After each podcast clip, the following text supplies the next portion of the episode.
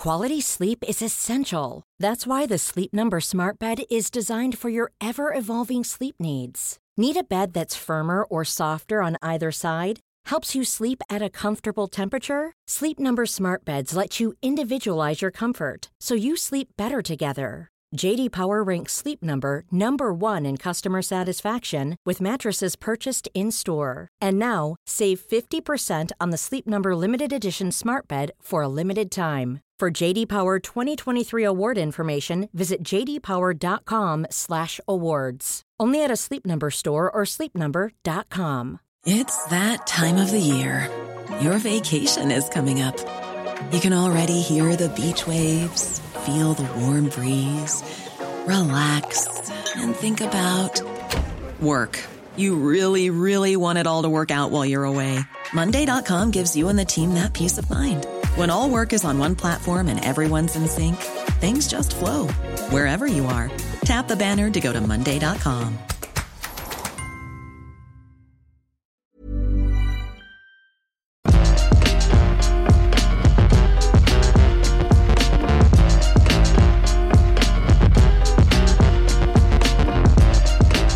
It's the Entitled Banter podcast, but it's not Jules Gill, it's Josh Brown. Hello, Scott Tilford. Hello, actually in person, diving in last minute because Jules has got some bad gas. Uh, Is this a euphemism? It's uh, it might be. He might actually have some some personal bad gas, but he's definitely got some um, external bad gas because the man's getting some work done on his house. So, Mr. Josh Brown, I, I called on him. I said, "Can you fill a slot, please, sir?" And you said, "I'd love to do that." Scott, I really do love to do this podcast when Jules is uh, busy with his bad, bad gas, gas. when he's got Yeah. bad gas specifically. So Gassy thank man. you so much for having me on. And I apologize because this was so last minute. I've not actually woken my mouth up, which sounds weird, but it's all claggy. It's not good. And I, I, it's the last time I'll talk about it.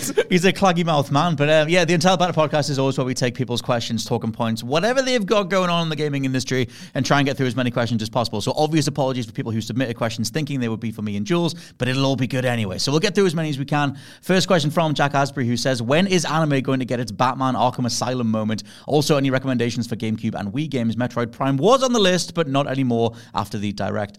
Um, I assume the Arkham Asylum moment is the like holy S, something comes out of nowhere and blows everybody away.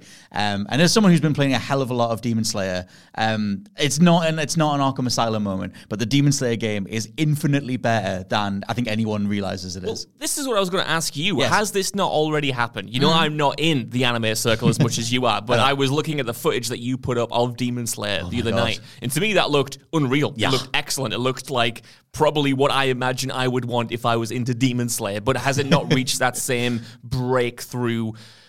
Bit of quality that Arkham Asylum did for superhero games and specifically Batman games. Mm. I think that's the thing. The Demon Slayer game is animated beautifully. If you get it on PS5 or Series X or whatever, it has that whole 4K 60 thing going on. The scene you're referring to is like when you do because it's an arena fighter. Um, so like whenever you do like a certain finisher, one of your ultimate arts, the the camera just you know cuts away. You get these really gorgeous cinematic style finishes, which just look unbelievable. Um, yeah, if you check my Twitter, I've got the one up there from Uzui from season two. Um, and it's just yeah, it's one of those things where like it's so it's just so enjoyable. I've loved that game, and the multiplayer is really fun and everything, and the story's really good. I just feel well because it just recreates the, the show itself, but I feel like the Arkham Asylum moment was like.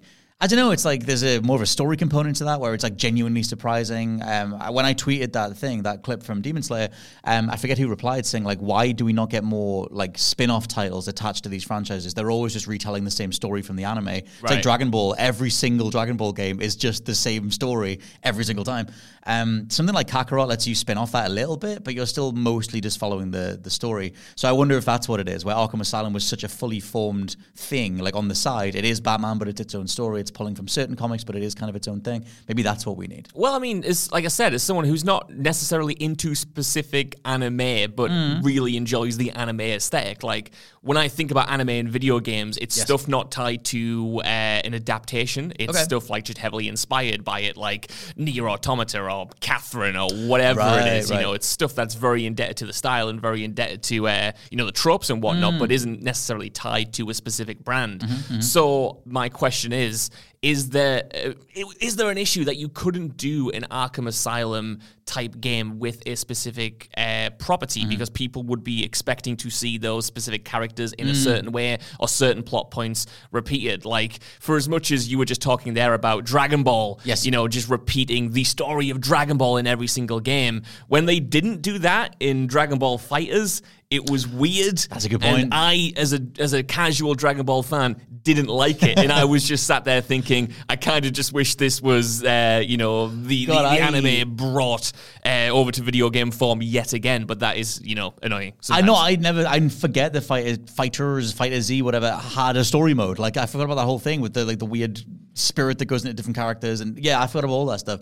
Um, yeah, I guess that would be something where they did sort of deviate from the source material. But yeah, I mean, for me, like there are phenomenal anime games, or like you said, anime infused games like Nier or Catherine or Persona. To be honest, like I mean, especially the art style in four and five, or three, four, and five, um, that really start to stand out. So yeah, I just feel like I know what he means, but at the same time, it's hard putting a point, like putting a pin on a specific game as like this is anime's Arkham Asylum moment because the overall bar is very high. I will say though that right now, like anime games have gotten so good, um, like Kakarot or like Fighter Z or like Demon Slayer, um, but the animation is just sky high. Like the, that whole Demon Slayer game just recreates the anime and like just makes those scenes 3D, and then you play those fights and whatever, and it just looks like you're playing the show. It's it's perfect. Like um, I absolutely love it. I mean, I'm gorging on Demon Slayer at the minute, looking forward to season three.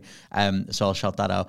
Next question from Brandon Bressman, who says, "Hope we got, hope that we are doing well. Do we think gaming will ever return to the fun social experience it was with Halo 2 and Call of Duty 4, or are we doomed to forever be stuck in silent lobbies, constantly rushed back to the main menu after a match?"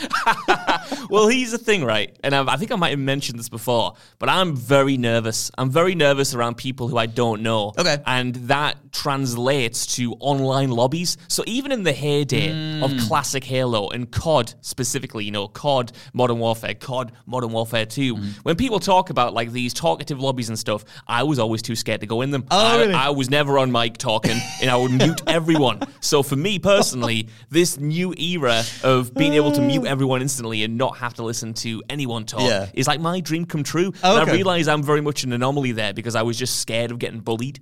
Well, the thing is, like, it's the thing is there was there just was so much toxic, absolutely awful stuff said. Like that's just a reality of people being online, yelling at each other when they're full of uh, video game adrenaline or whatever, or just or just hate in some places. But um, but yeah, I'm I the thing that I get the Pressman's getting at, which I do remember, especially from Halo Two, was like everyone would talk to each other before the match. Maybe you would just slag off the person on the other team. Oh, you guys suck. Uh, f you. And then like after the match, you like maybe someone who killed you five times over. You then you get like that sort of two minutes in the lobby with them where you can be like, hey, Demon Killer Three, you suck. And like I I love that stuff. I love the thing you could do in um, Splinter Cell Pandora tomorrow, where if you were playing as a spy and you could get someone in a chokehold and it would open the mic up between you and the player. Yeah. So you could grab someone and be like, F you, F you, F you, and then kill them, and then you would go and do something else.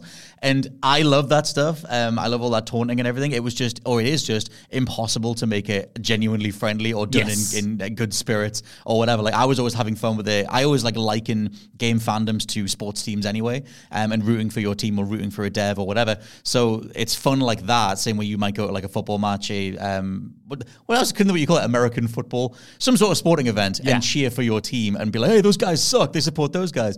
But obviously, it tipped over into just full on horrible stuff, which is why all of that stuff went away. And I do think that's also indi- well, that's also led to the rise of you know Twitch communities and Discord servers. I don't necessarily partake in those communities again because I don't I don't want to talk to anyone and I'm scared about what they'll think of me. Uh, but I think like those spaces have become. Uh, not always, but more reliable spaces uh, where you know it's hopefully going to be a more welcoming community. It's going to be a more, uh, you know, progressive space. It's not going to have that toxic element. Hopefully, again, Yeah, this is yeah, yeah. ideally much more reliably so than just jumping on, uh, you know, Call of Duty Modern Warfare 2 and just being just just having like the worst crap imaginable thrown at you when you don't want to hear it. You didn't sign up for that. I think like those other spaces that are there now, you kind of facilitate that kind of community Mm. uh, feel in that kind of more friendly atmosphere. Hopefully, where you can get those moments where you know you're, you're playing a Battlefield game, you're playing Mm. a Call of Duty game, and you find random teammates who, uh, you know, make that a memorable experience because you're having fun with strangers, you're getting to know them, you're having a fun time, you don't feel intimidated or you don't feel under pressure or anything like that. Mm. I think yeah, it's like early Xbox Live was like way before forums had admins when it was just like everyone's just saying whatever and it's just this weird mess of everything. And then obviously curation comes in over time,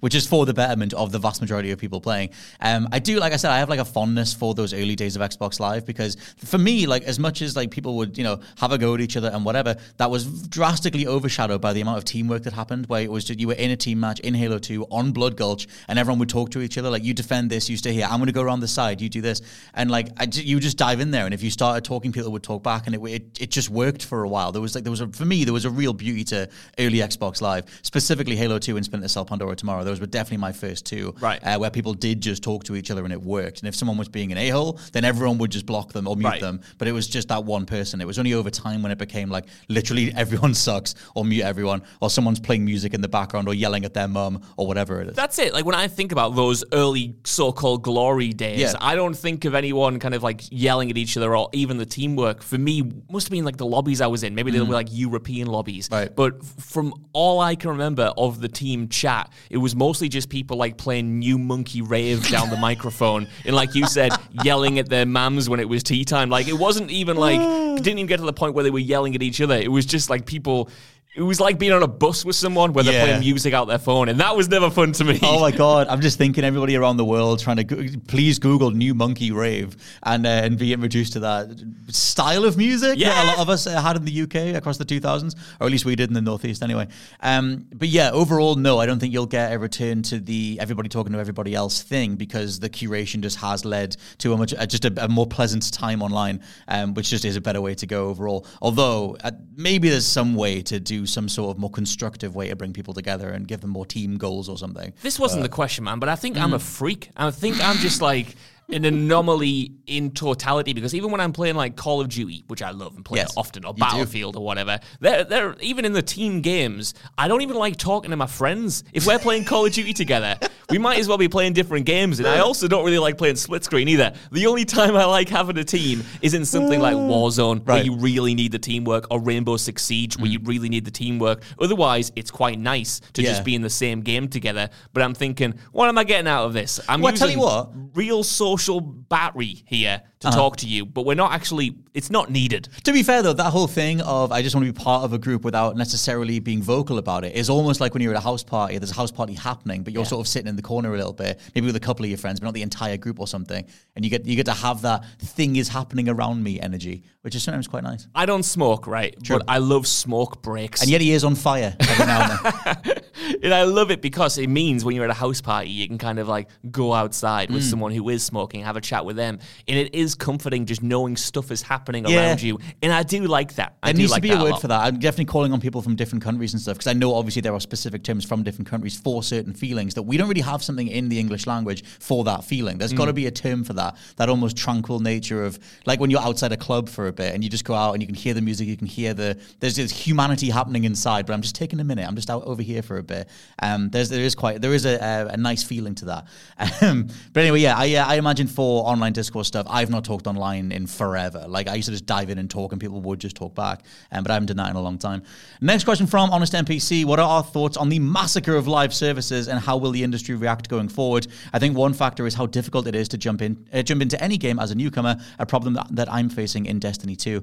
Um, yeah, I remember when I went back to um, Warframe because I was just like I heard so much about Warframe over the years, and I played that in 2014 when I first got my PS4, and then it was like 2018 or something. It was one of the whatever the um, the run up to their last massive expansion was, and I watched an interview with the devs, and I was like, oh my god, this thing has come on so much. I'll go back on my old account, um, and obviously that game was overhauled or whatever, but it was one of those things where I fired it up, and I immediately had like 50 pop ups. I'd missed all these different content drops, all these different alerts, all these different announcements, and I was just buttoning through that stuff for like 10 minutes. Um, just be, and it was that thing of like I'm so off whatever this treadmill is that you that obviously most of the players are on. Um, but I definitely agree with that. Sometimes when you go back on a some live service game, there are tons of announcements and Yeah. downtime announcements, whatever it is that they've been telling people that just clog things up. I had the same experience with Warframe, like you mm. said there. You know what I mean? I played that when I first got the PlayStation 4, mm-hmm. whenever that launched, and then jumped on a few years later when people were telling me how much has changed, how great it is right now. and I'm sure it was, but it mm. was that impenetrability of it that just kind of like put me off. Mm-hmm. And it's it's a shame because it feels like I have personally missed out on so many great games Mm. because of that feeling. Even something like Fallout 76, which I tried to get into Mm. now that it is apparently better, I was enjoying from a gameplay perspective, but it was so overwhelming with the stuff that they added that I didn't know the best route through the game. And when you get to the point where you have to get up like a game facts thing or, you know, a wiki page for a game to figure out what's the best thing, what what can you ignore in what Yes. you want to engage with? That's when it just feels a little bit too like homework. And it, again, it's such say, a shame, man. Yeah, it shouldn't feel like an exam that you didn't realize you were supposed to prep for. And it's like, oh, I, I absolutely hate in any game where I have to like go away from it and go and engage with something else. And be like, okay, what even? How do I even take the first step towards this? And obviously, live service stuff. It's like, here's your dailies, here's your weeklies, here's what you missed, here are the side missions, here's the story content, but you can't unlock that until you've done this.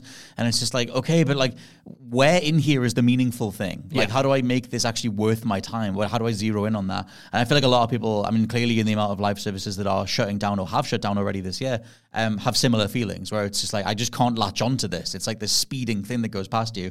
Um, but yeah, I don't know what the hell they do for live services. We did some news on it, um, the amount of different services that have um, closed down recently. And I just think we had on disc DLC, we had microtransactions, loot boxes. Battle passes still going fairly strong, but I guess you can't, they need to find a different way of monetizing battle passes without necessarily tying it to the idea of constant engagement through a live service model, um, but giving you some sort of re- reward rollout over time. Kind of like what something like Sifu is doing, where it's just like, here are some meaningful new additions and encourage you to come back or whatever.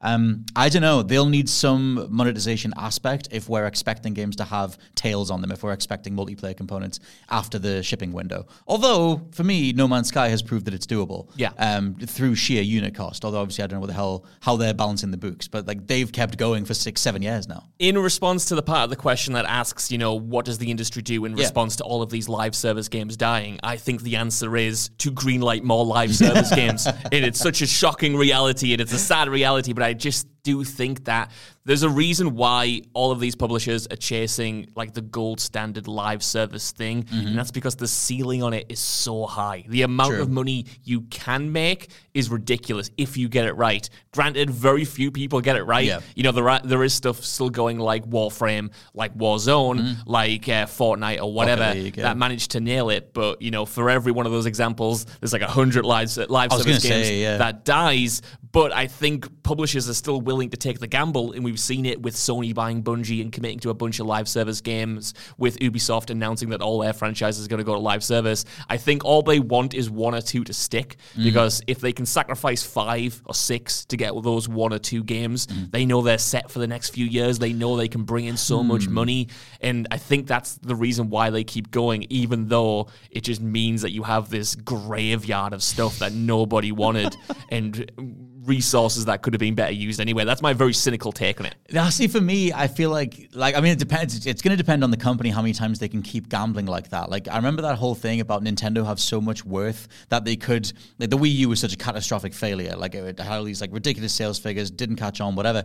And there was something about the amount of wealth that they've built up over like 200 years of business because they go all the way back to when they used to just sell uh, Hanafuda cards.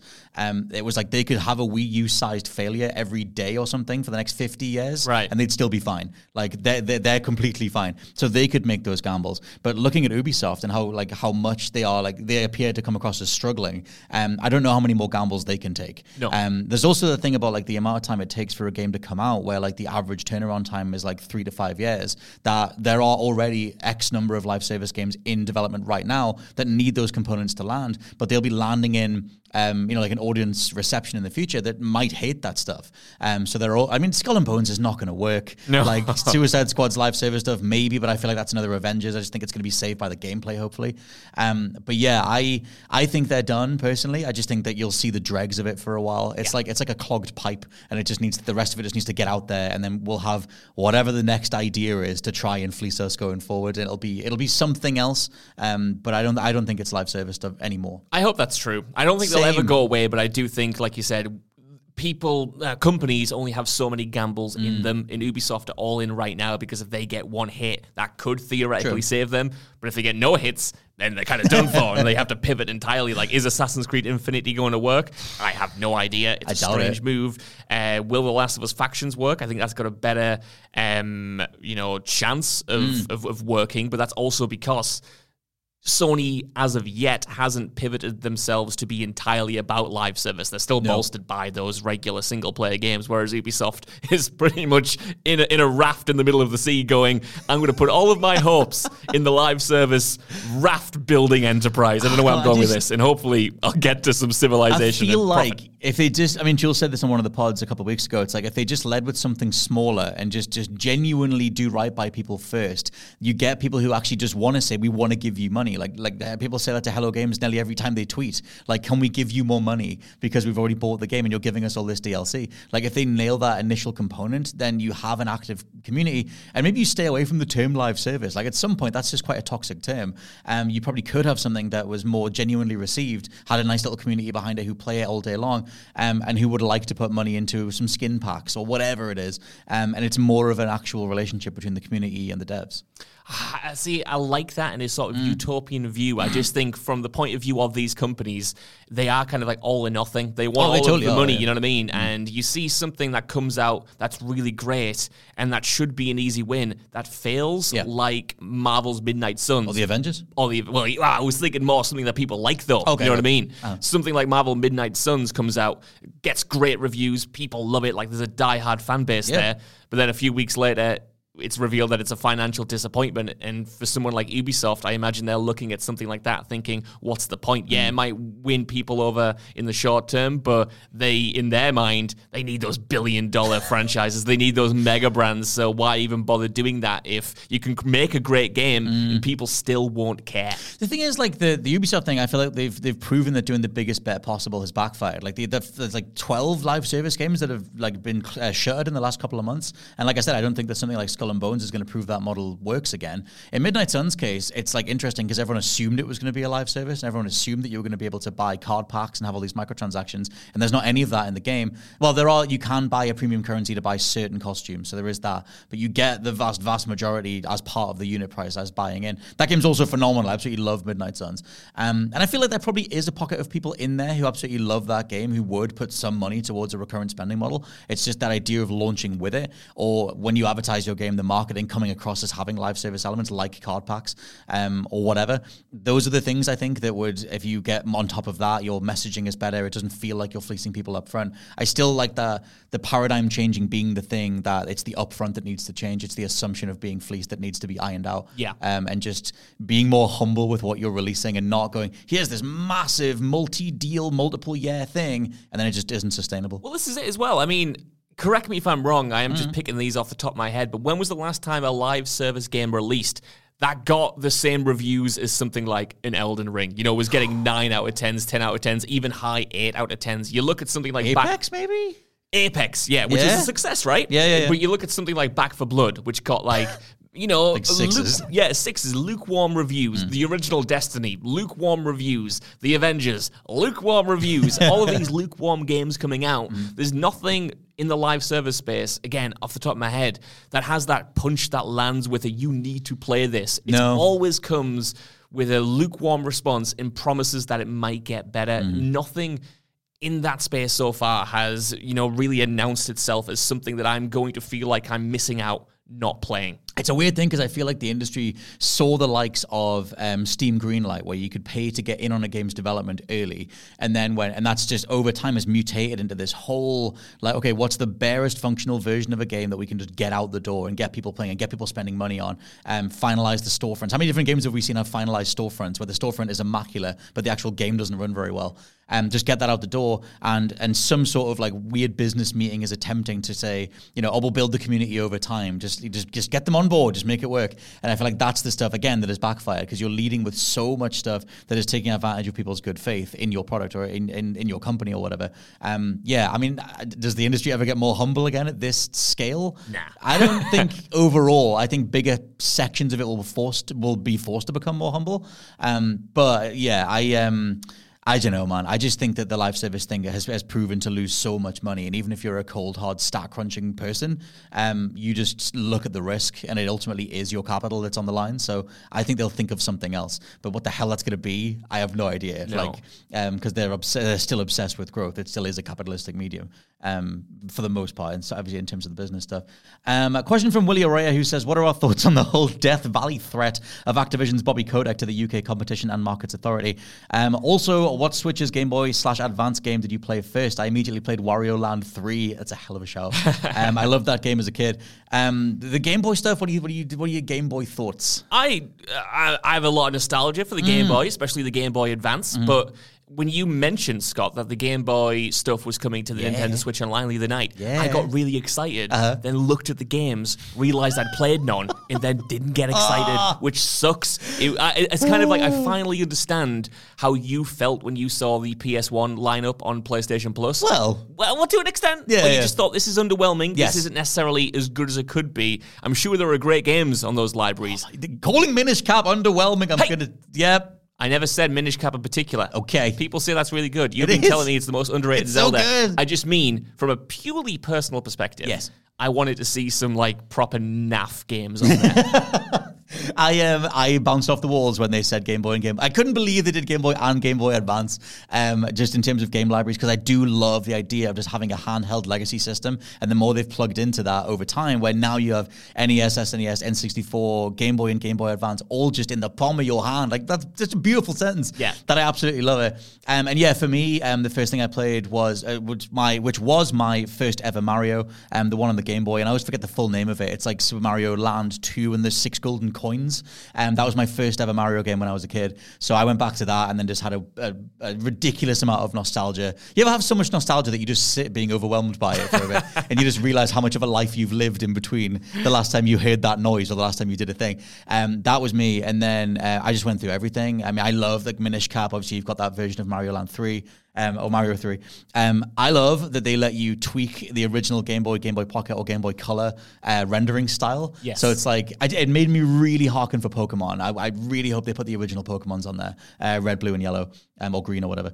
Um, but yeah, so for me, I, I just freaked out. It was everything, but it was the original, original Mario, because that was that's a deep cut. when they put on the Planet of the Apes game based on Good the God. Mark Wahlberg movie, and when they put on uh, those knockoff Spyro games and Crash Bandicoot games and Spider-Man Mysterio's Menace, that's Shout. when I'll be on board. Do you know what they need? will. They'll never do this because they'll have to make, do some sort of deal with Disney. But the Game Boy Advance Star Wars Episode 3 game was brilliant. It was like a side scrolling, like really well animated, pixely, um, just action platformer thing. And it's so overlooked because it's nothing like the other console versions. Um, but I love that. Um, but yeah, also shout out to Minish Cap. I think we had a question about Minish Cap somewhere further down, but that is hands down the most overlooked Zelda of all time. And it's such a beautiful art style. It's just a gorgeous game. Um, so I'd recommend that. In terms of the uh, Bobby Kotick stuff, um, we looked up the quote for this before going in because we vaguely saw some headlines about Bobby Kotick saying the UK would become a death valley if the Activision deal didn't go through. Um, he's basically hinging this on the idea that the Activision deal going through is, in his eyes, lining up with the idea of, of being like a tech forward, a progressive move for tech, for gaming overall. And, you know, if the likes of Cambridge, Oxford, various other universities are also tech focused or progressive places, then this is the best thing. Because if they don't do this deal, then oh my God, the UK fails as some sort of hub of tech or gaming or whatever. It's insanity. reading this quote right was kind of like when you know if you have like a brother or you know any kind of siblings and you kind of rinse them you're like oh you're an idiot i hate you You- you're the worst person in the world and that's fine but when someone else says it about your brother Yes. you're like do not say that ever again. Like Yes. you, you don't get to say that. I get to say Yeah, that. yeah. When Bobby Kotick was in this quote slagging off you know, the state of the economic system in the UK right now, he's kind of making sense. You know, we are in a situation right now where everything is a travesty. We could The be a lot better. UK government hates the UK citizens. Mm-hmm. Some more than others, absolute nightmare scape to live here at this moment in time. Yes, but it's sometimes. hilarious that Bobby Kotick is like, you know what the remedy to this would be? It's some massive monopolistic deal going through because that will save it and turn this Death just- Valley into Silicon Valley.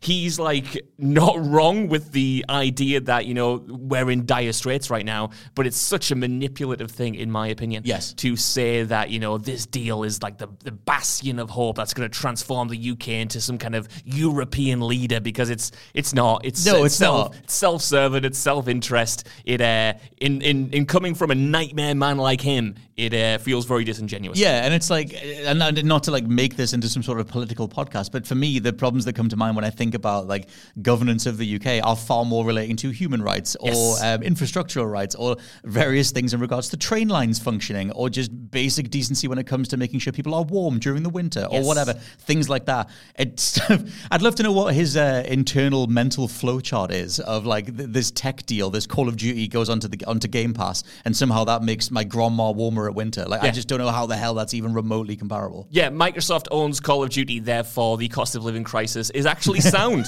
and people can heat their homes, and we're not using policy to attra- to attack the most already marginalized people in the country. Get off it, Bobby, so I can get off my own soapbox, please. Robert. Um, yeah, we sort of um, saw the headlines for that across the last few days and then checked in for the full quote this morning. It doesn't make sense. Of course, it comes from someone who's one of the most disconnected billionaires on earth. Yeah. Um, and yeah, maybe there's more to it over time, but I initially we read that and just went, that's one of the stupidest, stupidest things that someone of supposed intelligence could say.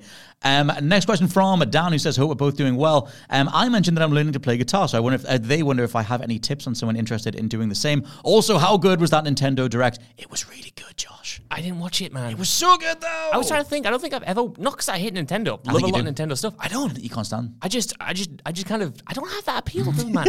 I, I wish I loved them. I really wish I. Did. I wish you loved them. It's, it's watching people who love Nintendo is such. It fills your heart full of joy because they mark out and they pop so big Yes. for like some of the. In some announcements that I just, Just do not understand stuff. the significance of, Yes. but it's just so nice to see people have such fun with it. Remember so when Kirby could move in 3D? there you go. Oh my god! Like that means nothing to He me. moved but, up. But, but I love that people have just like that Yeah. moment to look forward to, seemingly every few months. Like the the fanfare that arises when a Nintendo Direct is announced is palpable. It's just I'm on the outside of it. It's like the Mario movie. Or- funnily oh. enough, or- oh. another Nintendo thing. the Stained song. You're on the outside looking in. I, I'm gonna just agree with you. Reference. Linkin Park's out today, but Yeah. also, um, yeah, I think that you did check into Sea Tears of the Kingdom's latest gameplay stuff. I did. um, which kind of looks like they're doing a banjo kazooie nuts and bolts approach, where it seems like you can make your own um, vehicles and hovercrafts and whatever. It seems like you're going to be able to get access to a bunch of components and then bolt them onto different structures. Which I love the idea of that. Um, I love the idea of like if you think about like Breath of the Wild's core thing was like physics experimentation. So it's like how do you sort of bolster that and how do you go beyond? I couldn't think what they were going to do with that. Um, and I love the idea of you just take parts of the environment and combine them all together and make some weird makeshift mechs that you can then fly around the environment. Um, that sounds really cool. I don't know if that's definitely a game feature, but that, that seems like that's what they're showing off. Yeah. Um, what did you think of that as the follow up to Breath of the Wild? Man, like for six years almost, Yes. Mm. I've been just wanting more Breath of the Wild. And this looks like more Breath of the Wild, but like with fancy new additions. I love the kind of nuts and bolts adjacent stuff that you were Yes. mentioning there, like the uh, the introduction of these vehicles that look like so ramshackle and cool. and I love that aesthetic. I like that. You know, obviously you've got Hyrule, but now it seems like obviously we, we've known this from trailer one more or less that we're going to the sky but we're also going underground. It feels like the levels are going to hopefully have literal levels to them with a sense of verticality that you had definitely in the, in the original game but stretching that out even more. I thought it looked lush. I mean uh, you I love Link's new design. yeah, like the first game was absolutely no slouch and was a real looker, but True. the fact that this is on the same hardware, you know, coming so many years later, it does look like it has a visual punch for me. Uh, you know, I'm not 好。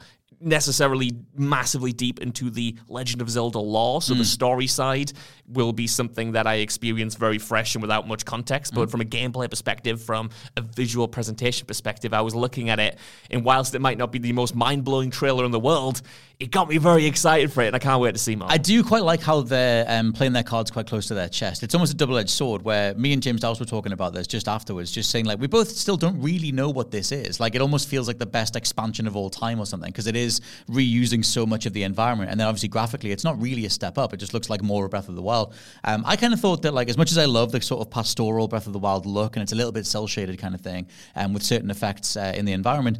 Um, I did think that when he was like up on top of certain rocks, looking down at the below, I thought that was derez to the point of reminding me of Pokemon Sword and Shield. Uh, sorry, Pokemon um, Scarlet and Violet, Right. Where I was just like, oh, that looks quite muddy, and obviously it'll fill in over time. But I do love that they show that bit where Link dives off, and you get that really. It's almost iconic before it's even out of like Yeah. him diving and the camera panning right out and everything, um, and it just looks really really cool. Yeah, I'm there for the lore. Like I uh, I hope we get to play Zelda. I'm assuming that we'll get to play as Sheik if Zelda does because she's falling into something, and I'm assuming she'll come out as Sheik or something. There's a whole lot of stuff going on there about ancient uh, magic systems. We've got Ganon's corpse doing stuff. Yeah. There's an evil moon in there, which is a bit like Majora's Mask. Um, which I was just like because you know Tears of the Kingdom is very much uh, the the Majora's Mask to Breath of the Wild's Ocarina of Time. It's a reuse of a lot of those assets and then doing something else with it. And Majora's Mask, obviously, big evil moon, changing the time of day and everything. And I thought that's what the what the uh, narration was in the trailer because it showed a big blood moon, and I was like, oh my god, that's one thing they could pull from that we all just kind of accepted as part of the world in Breath of the Wild. Hey, by the way, the moon resurrects everything for no real reason. It just does. Um, and I guess they could say, hey, there's actually a really evil entity, and if it turns around, there's a face on it or something. Yeah. and it's the uh, it's the Majora's Mask's uh, moon. Maybe they do something like that. Um, so yeah, I watched it and I was a bit like, that looks cool, that looks promising, but you're holding so much back that I just can't get that excited about it. And then I bo- then I pre-ordered the amiibo and I freaked out about all the uh, potential lore stuff, and I was like, no, I am in. Like, no, you've got me, Nintendo. Um, so yeah, I thought it was solid overall. I just kind of, I just, I just want more, and I know that they want you to wait. Um, and there's obviously the seventy pound or seventy dollar price tag thing as course, well yeah. Um, which is a shame. I think that you know they've said it's going to be case by case basis. They're obviously just seeing what they can get away with. Seventy has quite fastly become the new sort of standard price for premium titles, and I guess through Nintendo's eyes, Zelda is as premium as it gets. So they might as well see what they can get away with. It feels like they're, they've been trying this for years. Yeah, I I'm mean, also not defending it as I phrased. Oh, no, that. of course I not. think it sucks. Yeah, it absolutely does. But it's like you know, living. It, I don't know what it's like in the US or in other territories, but in the in the UK, those prices stay sky high. Yeah, And on Nintendo too. Yeah, Yeah. and if you're looking at getting you know Mario Kart 8 or whatever now, it's still going to be.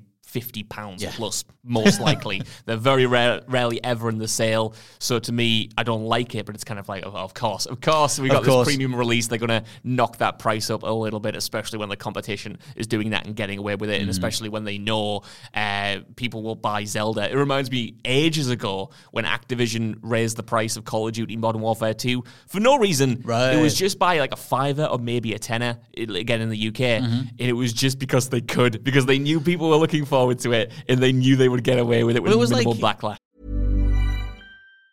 Even on a budget, quality is non-negotiable. That's why Quince is the place to score high-end essentials at 50 to 80% less than similar brands. Get your hands on buttery soft cashmere sweaters from just 60 bucks, Italian leather jackets, and so much more. And the best part about Quince, they exclusively partner with factories committed to safe, ethical, and responsible manufacturing. Elevate your style without the elevated price tag with Quince. Go to quince.com slash upgrade for free shipping and 365-day returns. Quality sleep is essential. That's why the Sleep Number Smart Bed is designed for your ever evolving sleep needs. Need a bed that's firmer or softer on either side? Helps you sleep at a comfortable temperature? Sleep Number Smart Beds let you individualize your comfort so you sleep better together. JD Power ranks Sleep Number number 1 in customer satisfaction with mattresses purchased in-store. And now, save 50% on the Sleep Number limited edition Smart Bed for a limited time. For JD Power 2023 award information, visit jdpower.com/awards. Only at a Sleep Number store or sleepnumber.com. This podcast is brought to you by Indeed. If you need to hire, you need Indeed. Indeed is your matching and hiring platform with over 350 million global monthly visitors, according to Indeed data, and a matching engine that helps you find quality candidates fast. And Indeed doesn't just help you hire faster, 93% of employers agree Indeed delivers the highest quality matches compared to other job sites, according to a recent Indeed survey. One of the things I love about Indeed is that it just makes hiring all in one place so easy because you just get unparalleled access to job seekers. Plus, listeners of this show will get a $75 sponsored job credit to get your jobs more visibility at indeed.com slash WCG. Just go to indeed.com slash WCG right now and support our show by saying you heard about Indeed on this podcast. Indeed.com slash WCG. Terms and conditions apply. Need to hire? You need Indeed. With uh, in Zelda's case, it was like uh, Nintendo. Sorry, they said that they've announced like um, raises for a lot of the key executives, and it's like it's almost exactly because of this price hike. Like it feels like this is because they don't have many other massive triple, if any other AAA games for the rest of this year. Um, what we class as AAA in regards to the um, you know, upper echelon of what they're putting out. So it almost feels like this is directly going to them. Like it's this is their new wage coming from this extra ten or twenty dollars. Right. Um, but yeah, even third party stuff that's on the eShop as well as other stores will be more expensive on Nintendo eShop. They've always had Nintendo tax, Nintendo pricing as terms or whatever, and it, it just always sucks. It's just that it's always Nintendo, and everyone's just like, ah, you scamps, ah, whatever. And it's like because yeah, you almost can't change it at this point, and it but it does just suck. Um, next question from Alpha Oliver, who says, "Is Nintendo Switch Online worth it for the classic games? If I only play single player games, do I just binge the classic games included from each console and then cancel it if they don't increase the selection, like PlayStation Plus and Game Pass?" Um, hell yeah! The you've got, I mean, oh my god, if you go into the, the SNES collection, Super Metroid alone is worth a monthly price point. Um, you've got all Link to the Past if you do N64 stuff. You've got obviously Ocarina of Time, Star Fox is in there. They just added all the stuff on Game Boy, so you've got Minish Cap, like I said. I honestly think there's no comparison. I mean, I, like to make, if, I, if I'm talking game libraries, Sony ain't even in the conversation. Game Pass is like close, but Nintendo's god tier. Like I, I'm, I can't even pretend that that's not remotely true. Nintendo's first party library in one place is there's nothing even close to that. I have no comment on this, but I, I, I, I'm with uh, this this this question as well. I just wanted to see your opinion on this, Scott Tailford, because I've also been on the outside, Yes. wondering whether to take Looking the in. leap on that extra. Uh, again, yeah, looking in, wondering whether to take the leap to get that extra part of the online because I've always wanted to play those Mm. Zelda games, for instance, and there's a lot of other titles on there that I've been interested in, but I've always wondered whether it was worth It is. paying extra for it. So there All we go. it. I'll pay it for you. Do you want, do you want some games? Yeah, please. Link to the Past? Yeah, Yeah. I really do want Link to the It's Past. so you've got it, you can get it. Ocarina of Time. I do stuff. love um, that they put the uh, original Game Boy catalog on the standard Switch Online pricing. So if you want to play um, that original Mario, I forget what else is on that original Game Boy thing, um, but you can't. But original Tetris, you can go play um, stuff like that. You get that as part of the regular Switch Online, and the expansion is N64 and uh, Game Boy Advance. Um, which is a nice little thing. I just think as, as libraries, like for me, I'm, you're not gonna. I can't shake on that. I just genuinely believe that. I think that Nintendo's first party is the best stuff we have in gaming. So whatever. Um, next question from Lord Kolakanth, who says, "What's a gaming trope that lots of people seem to dislike that we enjoy?" Oh, Oh, they do say um, for them it might be the big, easy spectacle boss at the end of a game. Have your hardest skill check before the finale, and then reward me with a flashy, cathartic fight to close out the experience. I massively back that. I love it when From Software does that in Mm. particular, and I know that might be sacrilegious to say because people love like the final tough battles Uh-huh. in those games, but I love it when you can just tool on a final From Software boss after defeating the so-called real final boss. That's Yeah. the real challenge check, and then you're like, nah, let's have a big spectacle fight to finish things out. I love that trope. I, I fully no, agree dude, with same. this. I'm thinking because I loved. I mean, for Elden Ring, you know, I beat Elden uh, Elden Beast first time. I had summoned one person in, but we both like beat that thing first time. And I loved that fight, um, and that was really fun. I like the thing that Ko- Koalakanth says here, um, where you feel like you've put the time in, and it's almost like in a movie you would go up against the final character. You, I loved the thing in Breath of the Wild.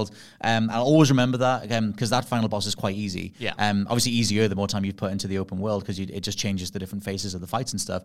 Um, but I will always remember back in 2017, the first time I went through it, knowing that was the last thing I had to do, and then being like, right, I'm going to sit here, I'm going to make a campfire in the game, I'm going to brew all my potions, I'm going to make all my recipes, I'm ready, and then going for that final fight. And obviously the music that kicks in when you go to Hyrule Castle at the end, it's just so gallant and like you know, it's such a hero's finale, and then you just get to stomp the final boss. Yes. Um, and it's like there's two different forms, but it's like for me that was perfection. Like it was absolutely spot on. And like I yeah, I I like if they can because I don't like that whole thing where something happens and it just wipes you out in one hit, or something happens. It's lots of that stuff in RPGs where it's like, oh, by the way, you were weak to fire and now you're just dead. And it's like, well, I guess I'll do all the cutscenes and do everything again. Like it does take the wind out of the sails a bit sometimes. Oh man, I'm trying to think of what else I enjoy on that level. I think that they've absolutely nailed it there. uh, for me, I don't even know if people hate this, but I Mm. Love it when a game pretends it's over and then it is not Oh, okay. Mm-hmm. over and it hits you with a fake credits and you know it's just a waste of time really because no one's actually believing that the game is finished Yeah, yeah. and yet every single time. I, I, I, give it a little wink, give it a little nod, and I think, what a lovely little trope. That, We're back uh, in the action. There's more game to go. That one in Ragnarok where uh, Thor revives you from your own menu. Oh, that's so kinda good, cool. so good. Stuff. Like, I was trying to think of other uh, gaming tropes that people seem to dislike that you enjoy. There's not that many, I don't think, in terms of like. I don't know, like are we general plot point stuff? But I can't think of that many that um, that I gravitate towards. I'll tell you one, and Go this on. wasn't the question, but I just want to talk about it. One that I people don't enjoy, and I Uh-huh. also don't enjoy. It's like the th- the rule of three thing. Interesting. When you need to do something three times, and you need to fight against three waves of enemies That's before so you the get to Nintendo go, rule. yeah, to the next wave. And why I hate this in particular is that for over a decade now, since the original Deadpool game, Mm-hmm. uh, that's the first time I remember it being called out and metatextually, you know, commented on that. Yeah, Right, of course, right. we're going to do this three times and then we're going to move on. Because once you kind of understand that that's what's happening, you can't unsee Oh, it. It's like yeah. it's like you're near at the end of the Matrix, being able to see all of the code. Literally, in this Yeah. Mm-hmm. case, I know I'm going to have to do this three times, and there's no surprise to it. And I just don't know why developers. Maybe it's just so good. Maybe it works for people who don't know exactly how this thing has been structured uh, that they'll never change it Mm. but once man once my eyes were open to that kind of game design Mm. pillar i can never unsee it Have you seen? Um, is it Jim Carrey's The Number Twenty Six? Is it number twenty six? i think it's the number 23 Number, yeah. number 23. yeah yeah I think of it that way because the, the rule of three is a whole wider psychological human thing. There's a there's a weird um, I can't think of I can't pull any specific headlines about this, but I've read about this in the past that like the number three or three attempts at something or a time span of three days or whatever, three applies to us in lots of weird ways in terms of human psychology. Where if you're beginning a journey, the first day is the hardest, the middle, well, you're already halfway there, and at- and the third, you're almost finished. It's like there's always that's why like trilogies tend to work. There's a whole psychology, human psychology, about why threes work. Interesting. Um, and it's yeah, and I think that's why it works. I think that someone happened upon that. Um, obviously just in game design, and there's something satisfying about hitting something three times or whatever. Obviously, I agree with you that it's quite tiring in, in 2023. Um, but I think it's there because there is that wider sort of uh, attachment to a set of three things. Yeah. For whatever reason. feels right Yeah, somehow it kind of, it kind of feels right. Um, question from PG Quips who says UBP, UBP, which I didn't do at the start, but the UBP. I'm an Xbox player more than a PlayStation player, but recently the PlayStation Plus Essential monthly games have been stellar. This month it's Mafia Definitive Edition, Evil Dead, and OlliOlli World.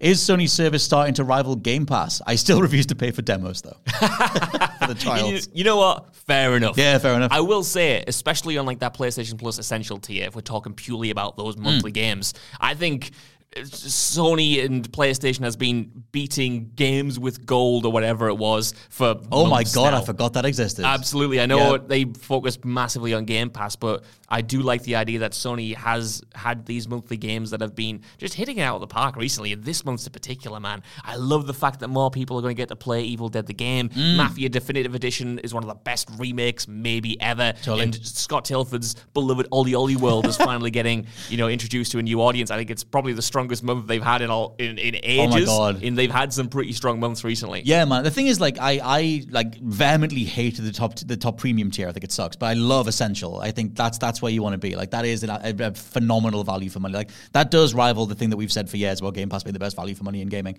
Um, just because of getting titles like this, OlliOlli World, I'll recommend on the audio alone. Even though I do love the way that it plays, that game's soundtrack is like up there. I'll just say it with like a Vice City or a Hotline Miami or whatever. If you like lo-fi and synth stuff, it's perfect effect.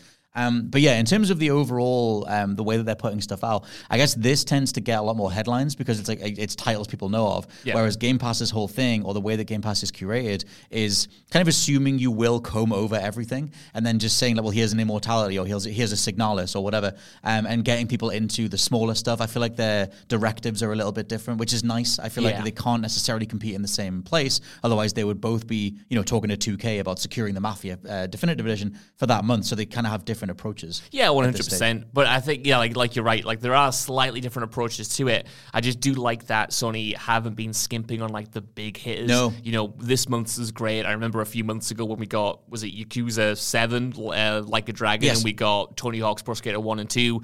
You know, like really great games, Oh. Final Fantasy Seven or whatever it has been in the past, Mm-hmm. and it's just they, they've hit a nice stride with it, I think, and it makes people not only want to get those monthly games, but then look into the entire library Mm. that's on there now and realize that yeah, a lot of people might have already played these titles, but if you hadn't, if you couldn't afford them, mm-hmm. what a great service it is. You know, I'm we're very fortunate enough right now that we can buy games, we get sent a lot of games, so mm. the financial burden isn't there. Mm-hmm. I, I keep saying it, man. If I had Game Pass and I had PlayStation Plus in my early days or into my university days, oh, I would have my my ex- my variety, my diversity when it came to my game tastes would have like been exponentially better than it was than having to figure out that uh, you know a lot of Japanese games are great in my early 20s you know what I mean you have all of that available to you right Yes. away and it's just such a broad spectrum of really excellent titles Yeah, man. I look forward to the conversations that people will have who are like teenagers right now. Hopefully, they are delving into stuff. Just the sheer curiosity of having that library in front of you. It's like you might as well try something.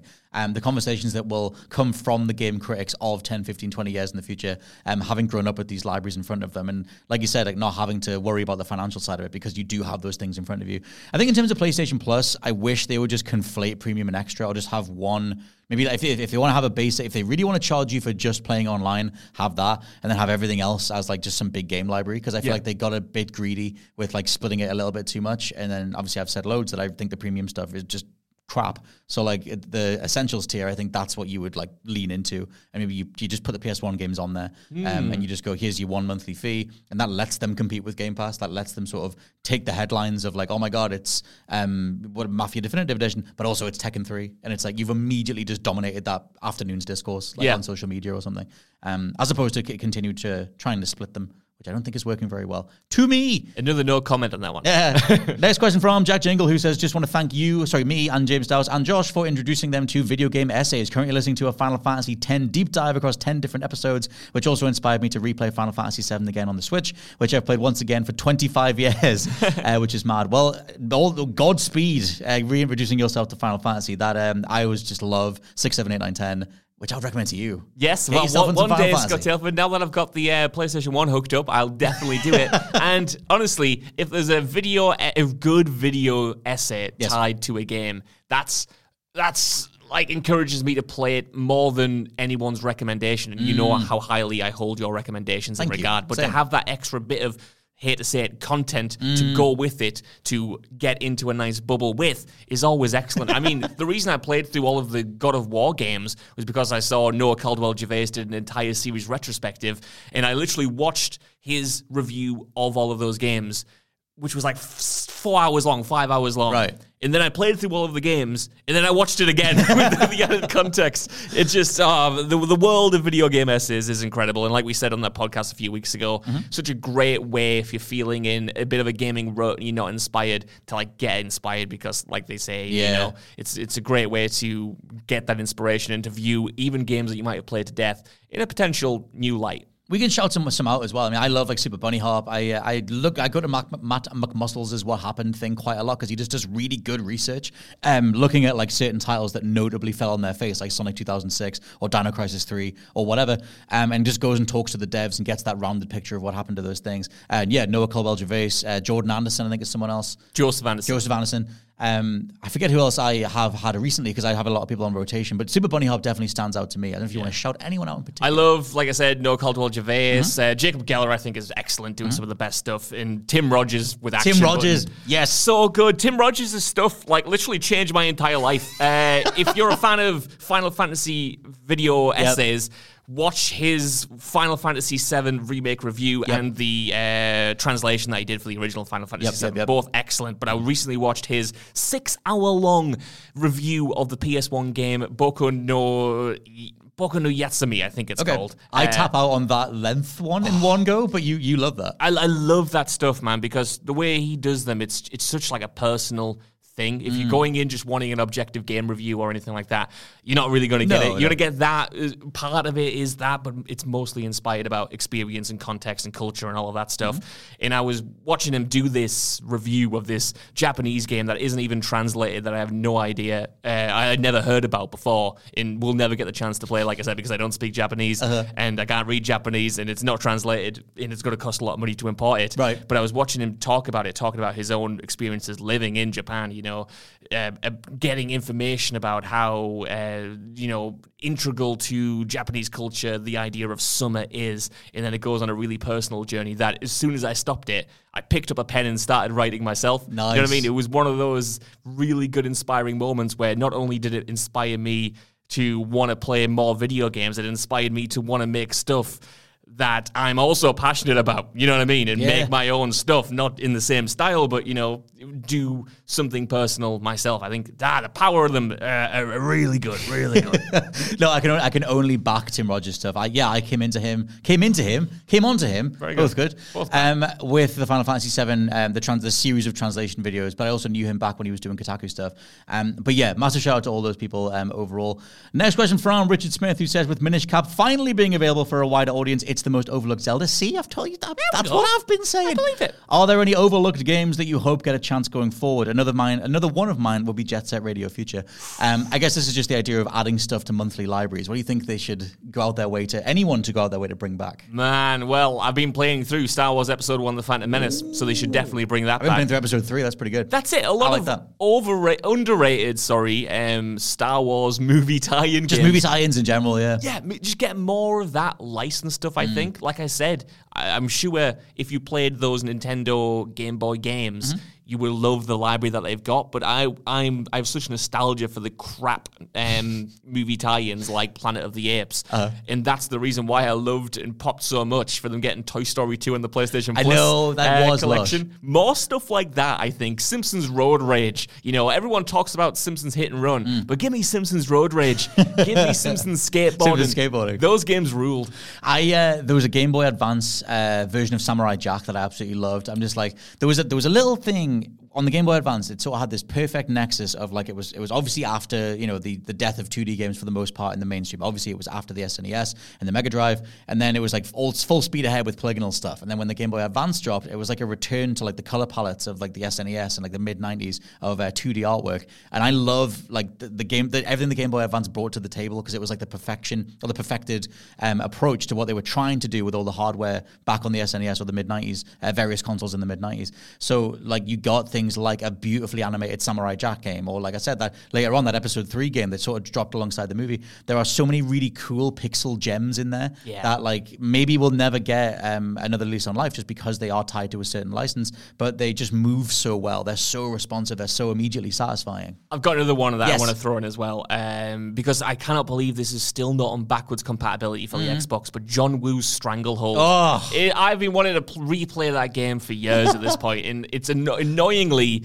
I don't have an original. I don't have an Xbox 360. Sorry, that Hmm. I can just plug in and play it. So please, Phil, Phil, Phil, Phil, do me a favor and put Mr. that Spencer. on backwards compatibility, or even better, make a remake or a sequel. Oh, the thing I remember something about that because it, obviously it, it ties into Hard Boiled and it was uh, Chow Yun Fat and everything. So Yeah. I, I remember some vague articles um, coming to the forefront of my mind about how they couldn't do anymore and it was tied to some licensing deal, uh, maybe some song that was in there or something.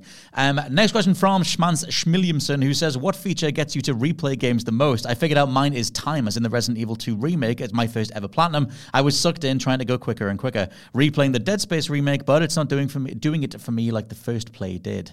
Ooh. That's really interesting. Mm. The time mechanic, um, funnily enough, was something that I, I used to hate. I hated that Dead Rising was built around like a time limit. Oh, like actual timers, into yeah. Mm. it. Yeah, yeah, you know what I mean? Or even like like you said, the more informal trophy chasing Mm-hmm. time limits where it's not like enforced in a gameplay perspective, but you know it's there and you're Yep. trying to hit a certain uh, threshold. But yeah, like I used to hate time stuff. Same. And now I'm way more open to it. Now I love Dead Rising and its structure. Play Neon White, Josh. Maybe one day. You'll love it. Uh, But like the, the Dead Rising thing makes you replay the game because you, you unless you've got like a walkthrough or you're Mm. the best gamer in the world, you're not going to see all the events in that game because you know you'll be doing you'll be exploring, you'll be Mm-hmm. getting taking damage, you'll be doing one quest over another quest, and you will inherently fail some of the cases that you get in Dead Rising Mm-hmm. because you don't have enough time. And you and when they run out, as, as long as it's not a main mission, you know the game just keeps going. Mm-hmm. So it encourages you to replay the game, try to maximize your time,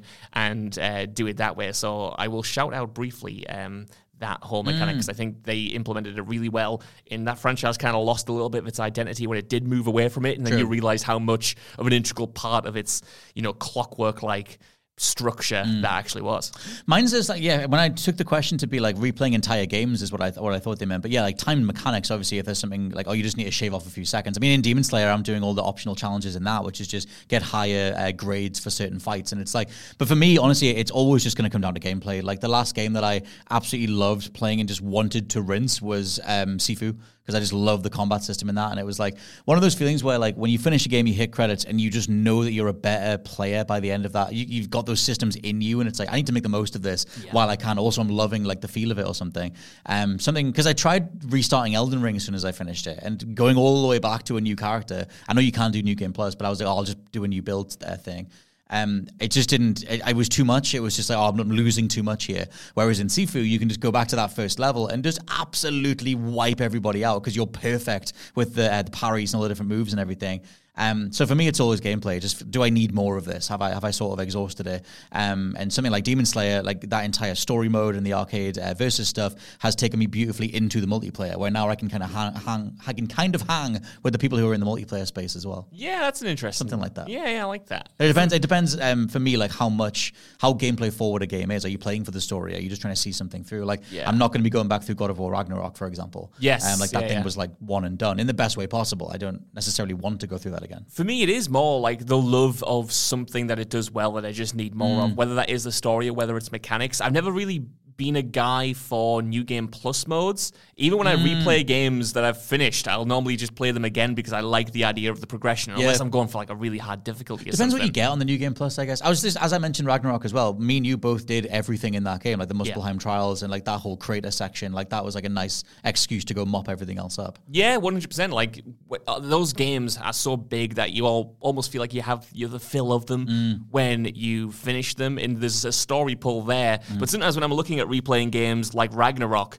and I, I I have- I have an inability to you know ignore things even if I've done them once. So I know if I play Ragnarok again, Mm. I'll put another fifty hours in and do it one hundred percent yet again. Death Stranding. And it's kind of yeah, totally. And it's like weighing up: is the story worth that? Mm. Because mechanically, it wouldn't be worth going through again for me right now. But something like Death Stranding, that was mechanically so satisfying that going through that a second time made it feel like a different game. Because Yeah. once you've mastered those systems, you approach that title in such a different way from a like a veteran perspective. Because Mm-hmm. you've been there, you've done it, you've got the, now an understanding of the most um, efficient route through the game that it's satisfying to kind of do it as a pro rather than someone learning it for the first Mm-hmm. That's time. true. That's what I would agree.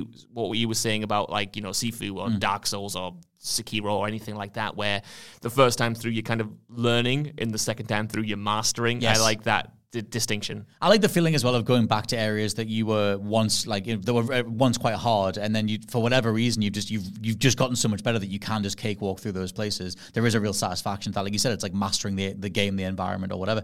For me, it's like the more cinematic the game, the more sort of belabored the cutscene direction or the pacing. I. I just it's like rewatching a TV sh- series straight away, and it depends what it is. But like, um, I'm hardly ever going to do that. Like, it's of designed in a way to be taken in like one time. Um, like it's always a bigger deal I find for the average person to sit down and rewatch like a Game of Thrones or something with like like, like weightier, more mature kind of pacing to it. Um, I just think it depends, but like something some games, especially Sony stuff, um, for me they're not that appealing as replays. I know like you went back through Last of Us two a few times, um, but it's just Last of Us one as well. Like I've played through Last of Us one a good handful, but I never went back through all of Last of Us two. I did all of Ellie stuff again, Yeah. and then I got to Abby and I was like, oh god, I just don't care. Like I'm only just I'm only doing this to just try and do it all again. But I did a, a couple of hours of Abby and I was like, nah, I can't do all this again. Interesting because The Last of Us One is my most replayed game ever. Mm. That's I've insane. Played through that thing, you know, maybe not uh, that high of a frequency compared to some other people, but I played that, you know, 10, 11, 12 times. Right. At this point over the years in various forms, you know, the the remaster, the, the remake that came out. Mm-hmm. And that is a story pull. Like the gameplay is great, of course, but I'm there because I want to re experience that story because I think the story's so good. Mm. I do love just being with Ellie and Joel. Yeah. Like, I do just love being around them, watching them, doing their thing. And for me, it is like rewatching Mm. a TV show because it feels like bite size. It's, it's like 12 to 15 hours, probably quicker if you know what you're doing, which Right. Mm. at that point you definitely do. And uh, while I've played The Last of Us Part 2 three times and enjoyed them every single time, that game is less inviting to replay, not because I think it's worse. I, if you know me, you know I like that Yeah. actually better than the first game, but because it's it's it's got that bigness to it. It's got Mm. that like length to it in a similar way to God of War Ragnarok, where yeah, it feels like more of a of of of, of a of a project to kind of like sink your teeth into. Whereas Last of Us One is is weighty, but it's also got that brisk pace. It's like it's very for me welcoming to return to. No, totally. I think it's like, yeah, for me, it's just like how what is the time investment? Like if it was some big like eight to ten minute song and it goes on a whole journey and it's like a big emotional, someone's like retching their guts out about a certain topic or whatever. I'm probably not just gonna go, I'll have that again like three more times. Like it's rare. I'll sort of save that, whereas I would replay something a bit shorter. So yeah, I think it just depends. But for me, it's it's always just gonna be gameplay. Like is something moreish and addictive enough, and have I exhausted the systems? Um, and do, do I genuinely just feel like I want more of it when I hit credits? And are there systems that let you go back? Like Hi-Fi Rush, when you hit the credits on that, um, you unlock a whole end game thing where it unlocks like customization and all these different goals that you can go into and do in the levels. Um, and if you want more of that gameplay, they're like asking you to go and they give you goals, like go unlock these um, clothing components and everything. So I think that's like that's an intelligent way to do it. Although personally, I would have preferred the character creator way back at the start. Yeah. um, just to sort of like have the the, the different looks to Chai as the game rolled out. I think the only time I've gone back and completed a game on one of those, you know, um, alternate modes that you get after beating it the first time was Max Payne 3 with the New York. Oh, Minute what a mode, which was really good because Yeah, I yeah. just wanted to play that game over and over again. I think I would have played it about five times regardless of that. but that's the only time I recall, you know, seeing one of those modes and thinking, yeah, I can do that. Because for as much as I love The Last of Us Part 1 and Part 2, you know, they have a bunch of different filters or gameplay modifiers that you can add on if you want to Hmm. replay it. And I love that they're there. But that stuff necessarily isn't for me. If I'm replaying a game, it's for that core experience, Oh, for that to- story. That um, the stuff that the modifiers that Naughty Dog put in their games. I love slow motion. I think I've said that in some chatty or something at some point, some video. Um, in Uncharted because they let you pick encounters. I think Last of Us Two lets you pick encounters, and then Yeah. Part One lets you do it. I love just going into um, those games, going into super slow motion and just having slow motion fights with all the slow motion audio. Mainly because you can drink in the animation fidelity, and I love just seeing just how well put together everything is. And Yeah. it's like, oh, so like that, all those blades of grass move when that person goes over here and whatever. And I just, I just love stuff in slow mo. I think there are games where you feel full when you beat them, Mm. and there are games that leave you want them more. And one isn't necessarily better than the other. No. But for me, again, Uncharted 4, like you were saying, was one that left me wanted more to the point where I went through it again and then was just replaying those combat encounters Yeah. because there's so many different ways you can approach them, depending on the difficulty, depending on modifiers like slow mo or whatever, Mm-hmm. that it was just fun to kind of play a bite sized version of these really polished mechanics Yeah. and just see just like kind of omit the story and see what you can do in it from a gameplay perspective. I feel like as well, um, you know, Uncharted 4 or Uncharted in general can sometimes get in its own way in regards to how good the combat is. Like, I feel like Uncharted 1, it was like chasing cover systems and it was just like a boring, quite a standard, boring approach to a cover thing. And then with 2, 3, and 4 have like, what if a platformer had gun mechanics and had combat and you can go around people and, and jump over and get the drop on them and stuff. And like, once you start thinking like that, it was like, oh my God, this opens it up so much. But they're, they're not like combat focused games. You'd like, it's almost like a third of the whole thing. So, especially in Uncharted 4, I would finish encounters and be like, I just want to do that again. So I'd pause and restart checkpoints just so I could do that again. Yeah. Um, and it's like you can only really enjoy the combat or mainland the combat after you finish it and you pick those levels over and over again. So it's like again, it's all gameplay, it's all um, gameplay systems and like feedback and whatever. Um, but yes, this has been the Untitled Banter podcast. I was going to keep going until I realized that we've done over an hour, Josh Brown. Do one more. Go on. Do one more, he said, um, as an actor said to a bishop. And do one more from Tom, who says Banjo Kazooie Nuts and Bolts was underappreciated and a great game in retrospect. It was cool seeing the devs take such a risk and trying something new. And Jules' newest tweet made me want to uh, play it again. Um, his tweet, uh, Jules' tweet was in reference to Legend of Zelda Tears of the Kingdom and the weird ramshackle things that are in that game. That I think we talked about. Or Did we talk about that before we started recording? No, we did before we started recording. I was Yes. going to say, is there something in the air? Because in the office yesterday, you were talking to me how great of an idea this was Yes. in that game, though obviously the game itself wasn't really well received at the time. No, Nuts and Bolts was like hated at the time because it's like a it's like a platformer, but it's mo- mostly about customizing vehicles. I thought it was a cool idea, but at the time I wasn't a banjo fan because I didn't have my N64, um, and I just saw people just hating on it. Um, but yeah, as soon as I saw that little weird vehicle car thing in the Tears of the Kingdom trailer, I was like, that's so nuts and bolts. That's so literally thrown together um, to get you somewhere. And then me and Jules, like he messaged me on the next morning. He was like, are they doing nuts and bolts? Are they influenced by nuts and bolts? Um, so I feel like a lot of people are just using that as the comparison point because there's not that many games that let you just throw stuff together um, in a mainstream sense. They got that big. Um, so yeah, Tom just says, um, you know, is this, am I mad for thinking this? Or are these the kind of risks that we want to see devs take? Um, yeah, massively. I feel like it makes total sense in Tears of the Kingdom's case because it just is an expansion of all the um, um, you know, experimental physicsy stuff that you had before. But yeah, I miss physics in games. Yeah. I miss. Like I was playing um, Immortals Phoenix Rising a couple of years ago, and a lot of that game's puzzles are just sort of like punch through this wall to get something behind it, or swing something all the way around a level so at the right length so it hits something. And I just like the idea of playing with physics. I feel like we got away from that because so many devs, um, Kojima talked about when he was making Metal Gear Solid 2, that they don't want to just use Havok physics. They want to have specific um, like canned animations or specific motion captured animation, and that gets away from Ragdoll. And you get stuff in between where like Rockstar have the Rage engine or the, there was that Euphoria engine for Force Unleashed where it's ragdolling to a point and then maybe an arm will, one of the MP, like a stormtrooper's arm will grab a corner of something to try and latch on, but the rest of the body's flailing around. And it's like, I like that. I like the idea of playing with that. Um, but I just miss physics. I want to be able to chuck stuff around more. playing, you know, the one redeeming part for me of the Callisto Protocol's gameplay Mm. was that you could pick up the monsters wholesale and just launch them at a wall. And when you upgrade that ability, they just explode Yes. when they hit a surface, which is excellent. They just explode. And it's also the beauty, like you were saying. I mean, I love physics in games, Yeah. especially when you can use them in creative ways. But it's why Breath of the Wild was so enjoyable to me. Even the shrines, I love that all of the shrines, you know, they have a way that they're supposed to be completed, but you don't have to follow that. Mm. No. If you can manage to jerry rig, you know, a solution to these puzzles, the game will let you because it's all working on the same logic. And even if it's not the most honorable honorable way, perhaps, to get through some of those puzzles, it feels like you've almost cheated the system. And it's a rare joy in video games to feel like you've cheated the system with how scripted everything has to be in order for you to not just break everything. I love- But it always it always is satisfying. I love that feeling um, in Breath of the Wild where they, they sort of do tell you to do this near the start where there's a there's a whole like there's a camp of like uh, bokoblins like down down a hill and you're so you've just got the bomb thing. So it's like well I can just roll this down the hill into them and then and then detonate it from afar. But then once you start thinking like that it's just ways of chaining all those different things together um, or setting some trees on fire which make them freak out which make them run into another explosive or whatever. And it's just like yeah like the way that Breath of the Wild makes you think like you said you, you've been waiting so long for just more of that game um, that thought process is just so seldom, especially these days, where it's Yeah. just sort of how do we make sure that the, every single player gets the the specific experience um, and making it more on rails. Whereas, like, I will take a million more Breath of the Wilds or a million more Immortals Phoenix Risings over the game design ethos that underpins an Uncharted, where it's like run over here and, and shoot this one guy and then go over here and oh my god, you missed a step and you've got to do the whole thing again.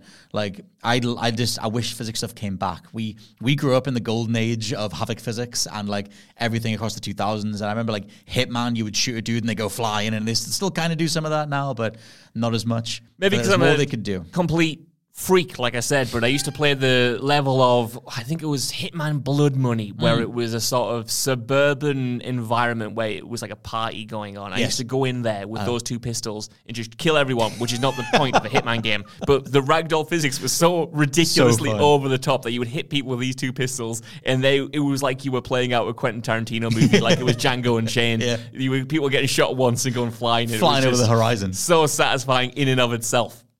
I will take that stuff. Um, literally, like I said, hopefully more physics going forward. I kind of thought that more studios would take that stuff on board after Breath of the Wild, but I feel like because it's Zelda, it's almost so untouchable, um, and that's why I always champion uh, Immortals: Phoenix Rising because although it is literally Ubisoft going, okay, what worked, let's do that. Um, they do it way better than most. Um, and that game's DLC falls apart, but the main game is really solid. I think that's a good point, though, and not to keep going on. And we'll we'll wrap this podcast right now. Uh, but We're I- on a I- lovely Friday. I think the reason we don't have more of it is just because it's hard to do. Like Yeah. Zelda gets it so right, but there have been great games that I've played, like Metal Gear Solid Five Mm. or Dishonored or a lot of arcade games, to be honest, where you do have that freedom, but the game isn't quite, for my money, uh, is good at encouraging you to experiment because in Metal Mm. Gear Solid 5 for all of the tools I had at my disposal I knew the most efficient way to get through encounters because a lot of the encounters were similar so I was just relying on the same few gadgets over and over again and that Mm-hmm. True. is yes definitely a me problem but I didn't have that with Zelda because of maybe the level design or the encounter design Mm. Uh, or maybe it was a more robust understanding of the tools at my disposal but I always felt like I was experimenting in that game Yeah. and I do think that is something uh, to be said about like the, the the developers and their you know ability to implement those mechanics. It's a little bit like what um, Far Cry used to have. Like Far Cry Two is like set a fire over here, and all the NPCs will run away from it or whatever. And uh, and just like ways of sort of setting up ambushes, like in um, Far Cry Instinct, where you could sort of go on the ground and then look up on your you get on your back, and you could shoot up through cabins to shoot dudes who are above you. Um, there's ways of like figuring it out yourself. Even if you're, even if the, the devs always knew what possibility you would do, at least you felt like you were exploring a space. Um, yeah, I guess we'll see how uh, experimental Tears of the Kingdom is and whether it literally is not the nuts and bolts spiritual sequel because there's so few games that do that. Um, for now, though, this has been the Untitled Banter podcast, the UBP, the UBP. UBP, UBP. Yes, joined by Josh Brown and myself. I, to get, I don't know. This isn't the usual ending. Usually, I say something like that, Yeah. and then Jules says, "Come find us over on Twitter because I'm at slash lp89. Jules is at retro j with a zero. You are Josh Brune double O. Yeah. To feedback on whatever thoughts you have on any of the madness that we've said uh, this week. Thank you. Ha- thank you for having me. A massive, goodbye. yeah, massive thank you for, to you for diving in, and we'll catch you next time. Bye bye. Goodbye.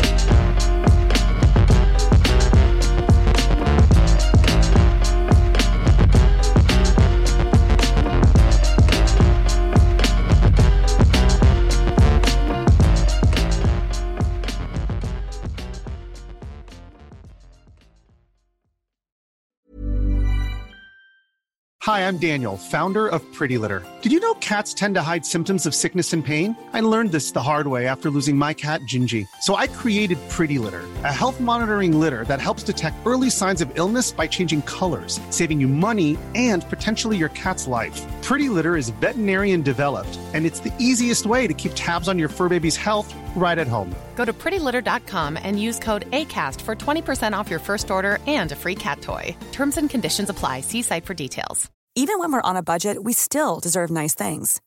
Quince is a place to scoop up stunning high-end goods for 50 to 80% less than similar brands.